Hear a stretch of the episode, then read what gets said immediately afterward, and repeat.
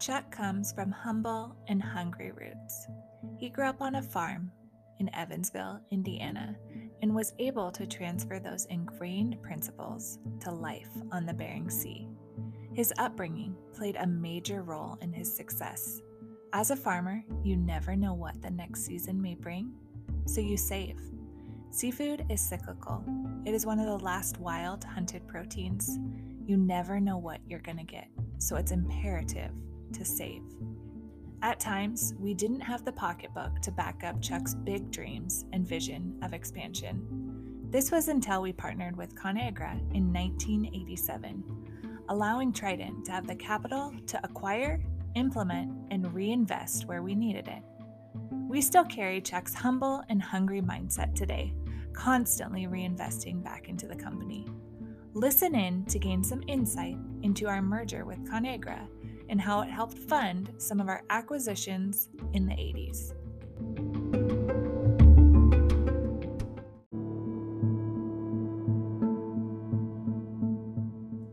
Chapter 24 Acquisitions of the 80s Stringing Diamonds in the Rough. The fire at Trident's Akutan plant and Bundrant's disastrous involvement in the Portuguese salt cod market might well have been enough to torpedo the spirit and bankrupt the treasury of his fledgling corporation. But Bundrant's determination to move forward didn't falter for long, because there was still plenty of fresh opportunity in the North Pacific for those who were willing to seize it, and Trident had already taken significant steps to expand its reach. Had Bundrant's first foray into the North Pacific been to process salt cod, he would have been wiped out. But the company's foundation was built on crab, and its earliest expansion had been into salmon and herring. Those were good moves. And their success would soon overshadow the cod failure and provide the necessary financial buffer for Trident to stake a claim to the North Pacific fishery of the future, Alaska pollock. Though the king crab resource declined dramatically in 1981, a smaller species of crab, C. opilio, known to fishermen as opies and to the market as snow crab, was poised for an unprecedented population increase, and this provided an opportunity for market expansion. In 1984, the Bering Sea opilio crab harvest was only about 25 million pounds. But with little king crab available, Alaska crab fishermen and shellfish markets in the U.S. and Japan were desperate for something to fill the void. They turned their focus to snow crab just as the resource was about to take a huge bounce upwards, eventually allowing harvest levels of more than 300 million pounds. At the same time, the market for Alaska herring roe was poised for an unprecedented leap. Statewide harvests throughout the 80s held steady at about 45,000 tons, but the value of the herring roe soared with the increasing value of the Japanese yen. And by 1988, the value of the fishery had more than doubled, with fishermen receiving nearly $1,000 a ton for their catch. Similarly, the harvest volume of Alaska salmon was spiking to new highs as the benefits of sound Alaska state management began to pay off. Salmon prices were increasing too, as yen values climbed against the dollar and sockeye salmon became even more affordable to the Japanese buyers of frozen product. Trident CFO Steve Okerlund recalled the flurry of activity he witnessed when he joined the company in 1984. The Akutan plant was being rebuilt at record speed. It was held to a tight budget and it started producing fish and making money extremely quickly. Had that construction project dragged on for two years, the extra year would have bled most companies into their grave. But Chuck was cranking up that plant before it was even finished, and it was back in production fast, and it was making money. The gods were with us, Okerlund said. You look at the Opilio stock of those days, and they were on the very beginning of a 10 year run, just going up, up, and up every year. When I started in 1984, it was not a bad time to start in the snow crab business. We were at the right spot at the right time. The salmon and herring markets were good simultaneously. The groundfish business wasn't making much money, but we had a solid base for the future. The salt cod project eventually got cleaned up, and we became a diversified company with multiple products, and we'd learned our lesson from cod. Once rebuilt, one section of the new Akutan plant went to work on opilio crab, while the Baader 182s and other machines were filleting pollock. We were doing okay, but we decided to go for it big time. It was a race for the fish in those days. We had a lot of competition, with five new factory trawlers coming over from Norway and the Japanese betting big, investing in Dutch Harbor. So we took our chances and cut a deal with Nissui to help us design the surimi plant. At the time, nobody in Alaska other than the Japanese had a proven track record manufacturing and selling surimi. The Alaska Fisheries Development Foundation was moving ahead with its pilot project and having some small scale success, but two very large Japanese companies still controlled the established surimi making technology as well as the surimi markets in Japan. Not surprisingly, both companies were vertically integrated to the point where they were accustomed to harvesting their own fish in the North Pacific, processing their catch into surimi at sea, and selling their own finished products to trading companies and secondary kamaboko artificial crab processors in Japan. So when the Magnuson Act forced them to start buying pollock from U.S. vessels, they moved swiftly to limit the red, white, and blue links in their supply chain. Accordingly, both Nippon Suisan, Nissui, and Taiyo invested in large, brand new shore based surimi processing facilities in Dutch Harbor. Unisea, along with its surimi plant in Dutch Harbor, was a U.S. subsidiary of Nissui. Westward Seafoods, with its huge surimi plant, was a U.S. subsidiary of Taiyo. Even though U.S. vessels would now be harvesting the pollock, American fishermen would be delivering to U.S. subsidiaries of the same Japanese companies that used to catch the fish themselves, and those firms still controlled the markets. The Japanese parent companies could essentially buy the surimi from their wholly owned subsidiaries and adjust their transfer prices to keep their profits earned on U.S. soil at a minimum. By lowballing the success of their Dutch harbor operations, they could rationalize paying low pollock prices to U.S. fishermen, and they could minimize their corporate tax burden in the U.S. Determined not to surrender the global surimi market entirely to Japan, Bundrant chose instead to approach Taiyo and Nissui to acquire the necessary technology to produce surimi at Akutan. In exchange for selling Trident the technology to make surimi, both companies wanted to control distribution of the Trident product. Bundrant wasn't interested in becoming a robot for a Japanese company, so he drove as tough a bargain as he could, considering the huge amount of leverage held by the Japanese seafood giants. At the time, Nissui was the largest fishing company in the world, and Taiyo was the second largest. I'll never forget, Bundrant recalled. Taiyo wanted half of the product in exchange for designing a plant, and I said, screw you.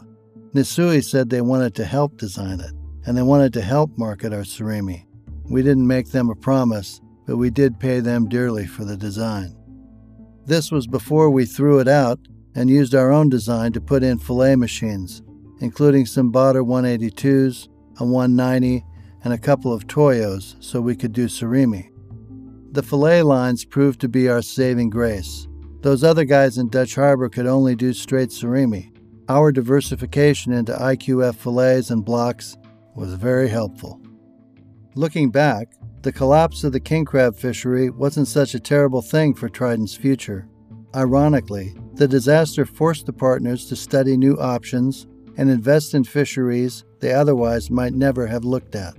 Their success in these new areas not only built their confidence as businessmen, but it generated a track record that would catch the eye of financial institutions and deep pocket investors in the company.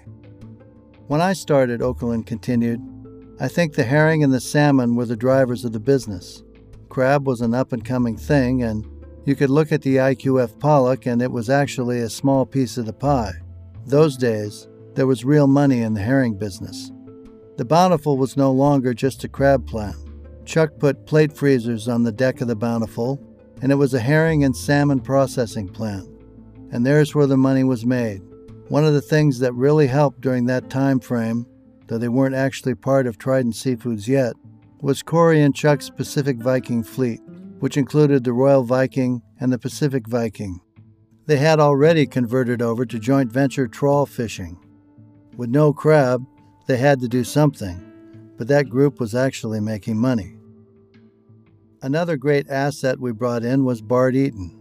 Back in 1985, when Bart was just tendering herring for the company, obviously he was a bit bored. Bart was always thinking about joining Trident, so Chuck sent me over to talk to him. My job, of course, was to tell him how easy Chuck was to get along with and how there wouldn't be any problems. That wasn't entirely the case. But when you hook those two guys up, they're unstoppable. With their knowledge of crab and herring and salmon, they could really accelerate and build the business, and they did. We were fortunate when we bought Sea West. That was my first acquisition. I had no idea how to do it. I'd never participated in the acquisition of a company before.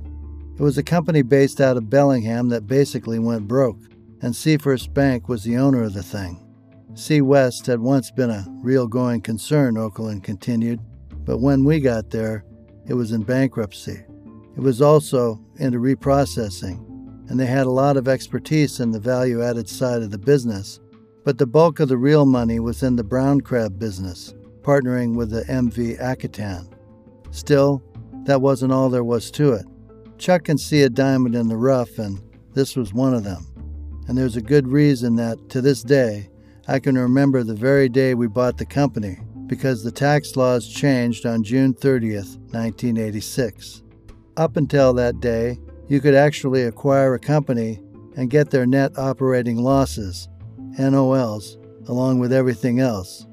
After that day, the losses you got in the transaction couldn't exceed the amount you actually paid for the company. So if you paid a dollar for a company, you could only use a dollar of the NOLs. But up until June 30, 1986, the tax laws were different, a lot different.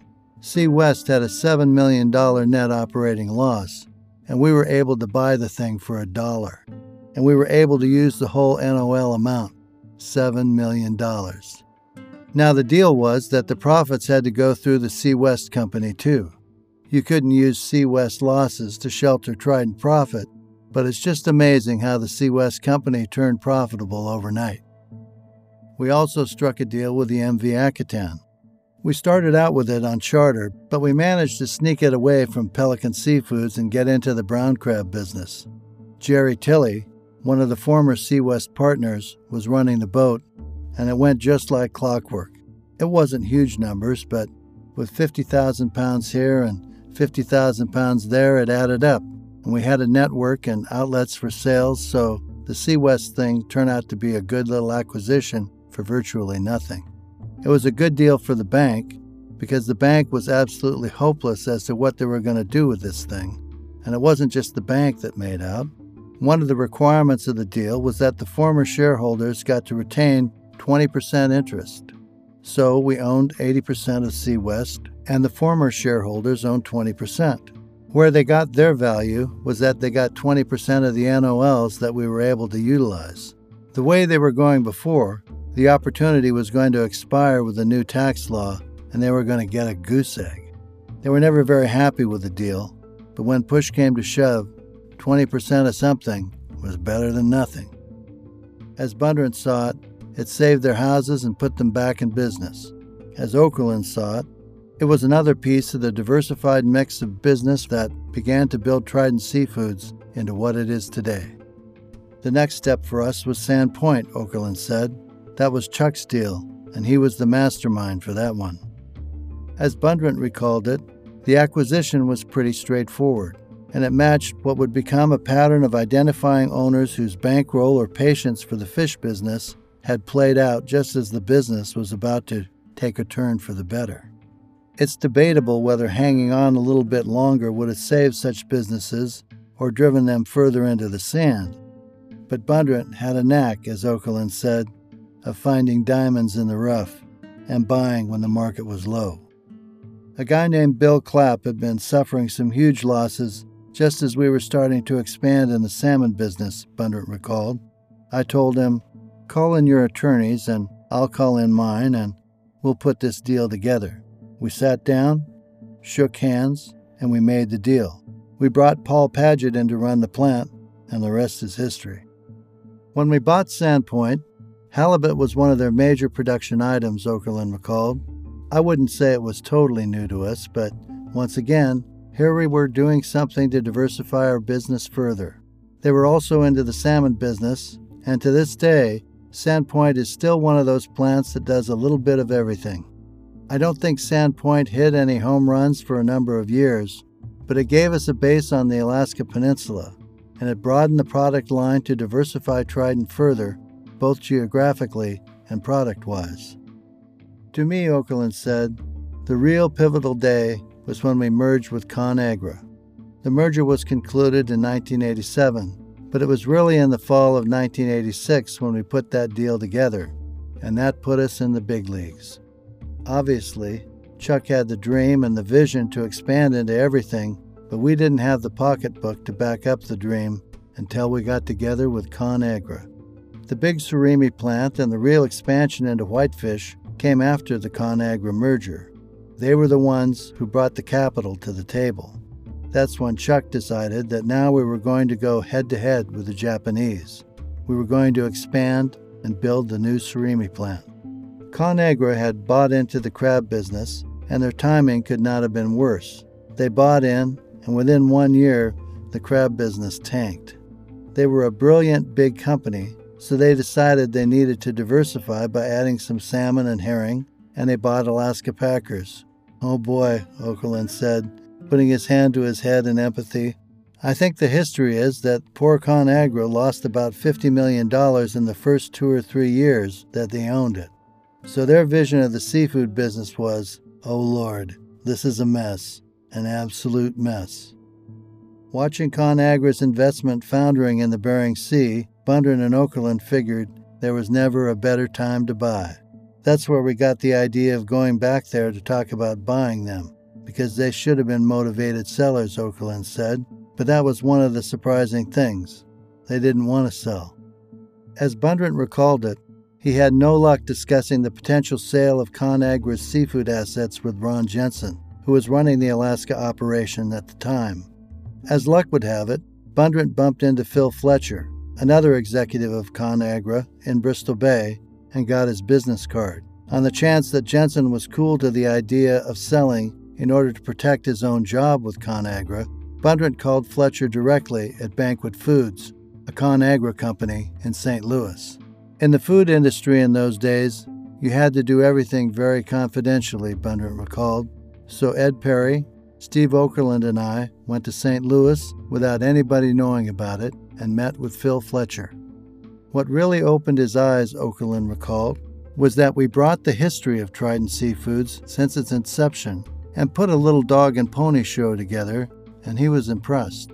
From his point of view, here he is in charge of a seafood company that's been losing money every year, big money. And here's a little company that's been successful making money almost every year. He's real skeptical, but he'd better listen to these guys and pay attention. Fletcher was the guy who said, I don't think we're interested in selling, but let's get the due diligence guy in here. You've got to sell yourself again, and make the same presentation to him. Of course, he was the guy who'd put the original bum deal together. Talk about a doubting Thomas. We had to go meet with Bob White. We got the meeting set up in Salt Lake City, a real private place. So we flew out, and it was just the three of us Chuck, Ed, and myself. We put the same dog and pony show on. White asked a lot of pointed questions, but he just folded his arms and sat there for a while then he said, It's time to leave. It was about seven o'clock, and he just packs up and leaves.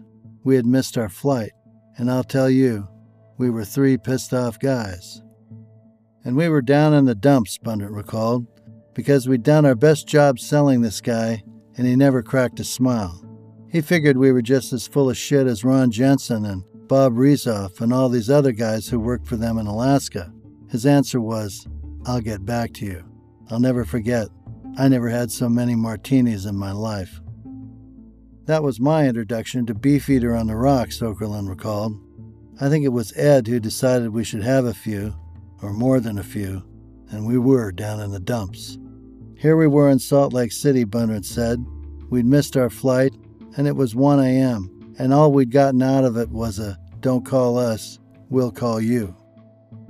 We'd given all of our confidential information to our competitor, Okerlund chimed in, and he'd just taken it away and given us a slap and a thank you very much. So we went back, and I heard nothing for about a week, Bundrant recalled. Then I got a call from Bob White asking, Can you guys be here at 3 o'clock on Friday afternoon? We have a meeting set up with Harper. It's very important you be here at 3 o'clock. Mike Harper was the big guy, the CEO and chairman of ConAgra Foods. It took weeks to get an appointment with him, so we looked at flight schedules and saw that the plane left Seattle at 7 a.m. and got in at 1 p.m. We could do that, and we said sure. Once again, we kept it very quiet. Only Steve and Ed and Bart and Corey knew anything about it. So we're all excited, and we get to the airport and look at the board, only to find out the flight has been canceled. Oh shit. It's 5 o'clock in the morning, and 7 o'clock back there, so I figured I'd call Bob White and see if they've got a corporate jet available. He said he didn't have any jets in the area and wondered whether we could charter one. Charter one? A jet? Oh shit. I called up and found out it was going to cost $5,000. $5,000. So I called White back and asked, Are you sure it's going to be worth it for us to come out there? He said, Well, it's up to you, son. I'll never forget, Bundrant continued. It was Paul Allen's Lear 35. It was a nice jet, and I'm thinking, how much is this going to cost us just to have it stand by? And they said they'd give us three hours of free standby, and it was going to be $150 an hour or something after that. As Okerlund recalled, Bundrant wanted the standby option because they were worried the meeting might not last an hour if the previous discussion with Bob White was any indication of the outcome. But once they met Mike Harper and began negotiating with him and his accountant Tom Peters, they realized it was more than a tire kicking exercise, and Bundrant called to release the pilots. It looked like it was going to be worth it to stick around. When we went to bed that night, we were seven or eight million dollars apart, Bundrant recalled. Whether they changed their minds overnight, I don't know, but they came back to the table the next day and they gave us the deal we'd asked for. One of the things you need to remember, Okerlund said, was that Tom Peters was the brains behind the numbers, and he loved to do things with a little paper and a pen. He sketched things out on a piece of paper, and it was all very simplistic, but there was one smart dude. And we were a fair distance apart when we concluded business the previous evening, but they knew they had a problem, and they knew they needed to fix it. They didn't like the deal that they cut. It started out as a 50 50 merger, but of course, one of Chuck's major tenets is that a 50 50 partnership never shows you who's in control. So it got twisted around until it was a 55 45 deal, and Chuck had the 55%. So there was no question who the controlling entity was. The safety valve for ConAgra was that after five years, Trident would give them the option to buy the other 5% back. And the really big thing for ConAgra was that they wanted the option to buy the entire company after seven years, and we agreed. We developed a formula price that Chuck believed was a fair formula. In hindsight, we would have felt differently, but Chuck was fixated, and in the heat of the moment, it got us to first base.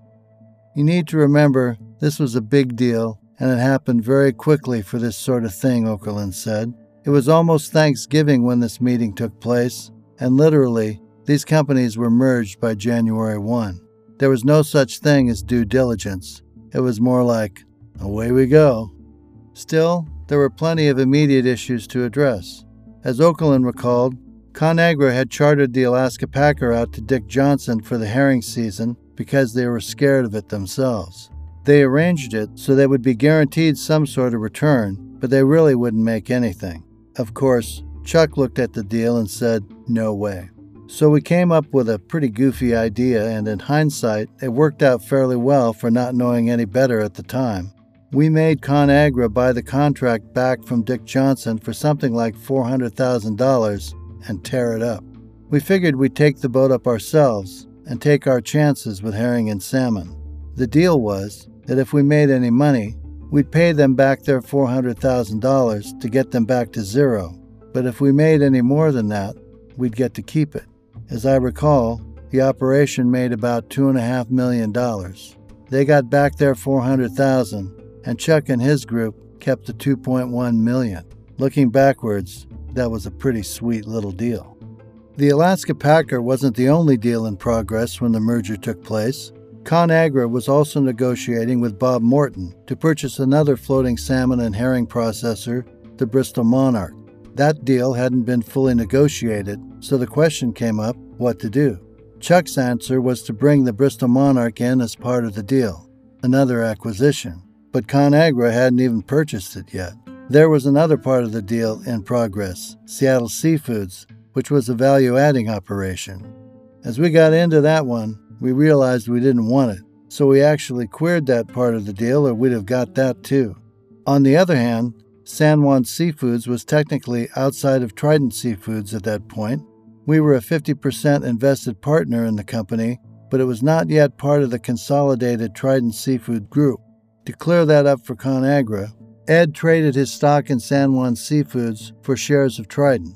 At that point, San Juan Seafoods became a wholly owned subsidiary of Trident, and Ed became a bigger shareholder in Trident Seafoods. And boy, all of that literally happened in 30 days. Looking back at the string of acquisitions and subsequent successes, Bundrant figured the $5,000 Learjet charter he was so worried about netted Trident Seafoods $17 million the first year of the merger. It paid to be on time.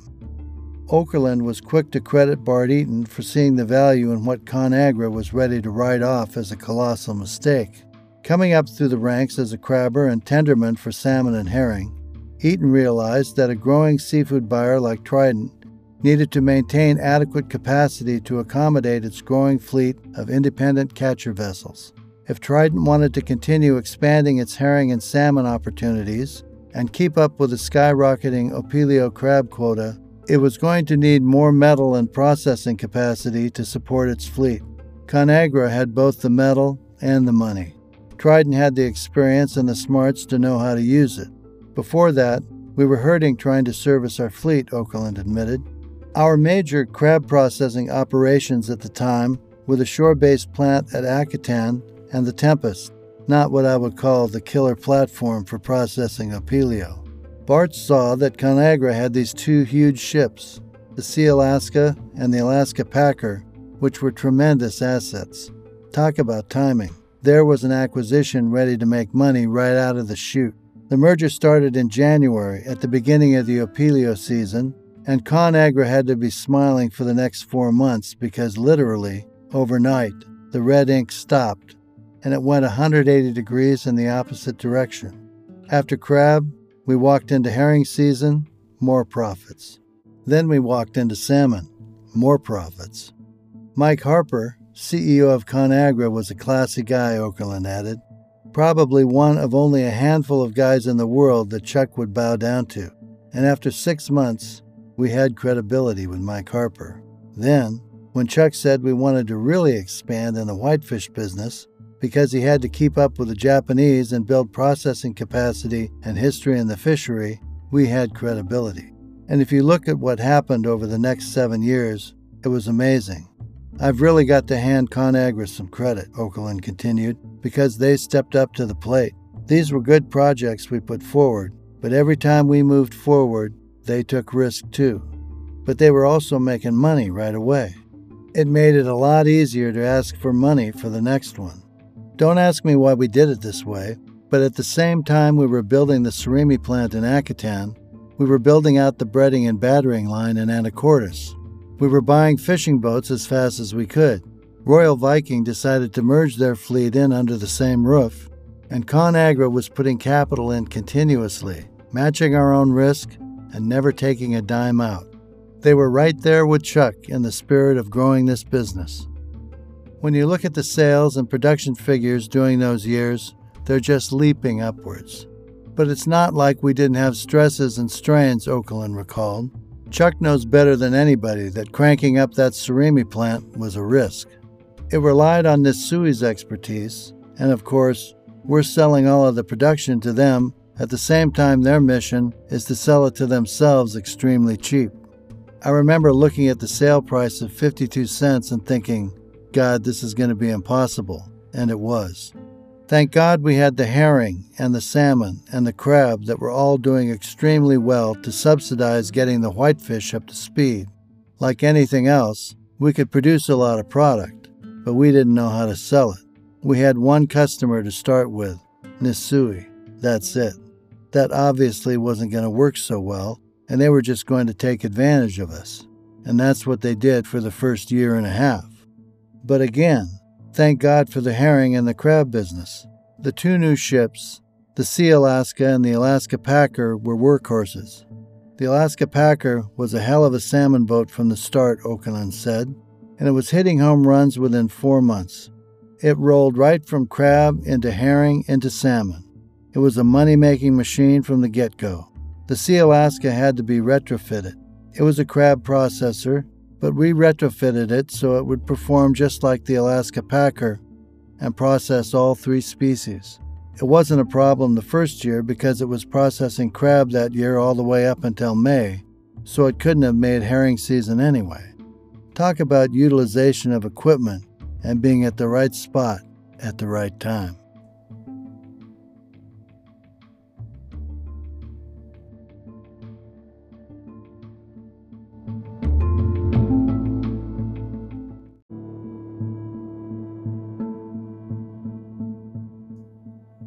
That you enjoyed Chapter 24 Acquisitions of the 80s. Don't forget to subscribe so you can be the first to know when our next episode, The Herring Circuit, is released on Wednesday, September 30th. We appreciate you joining us, and we hope that this adventure inspires you to catch your own deckload of dreams.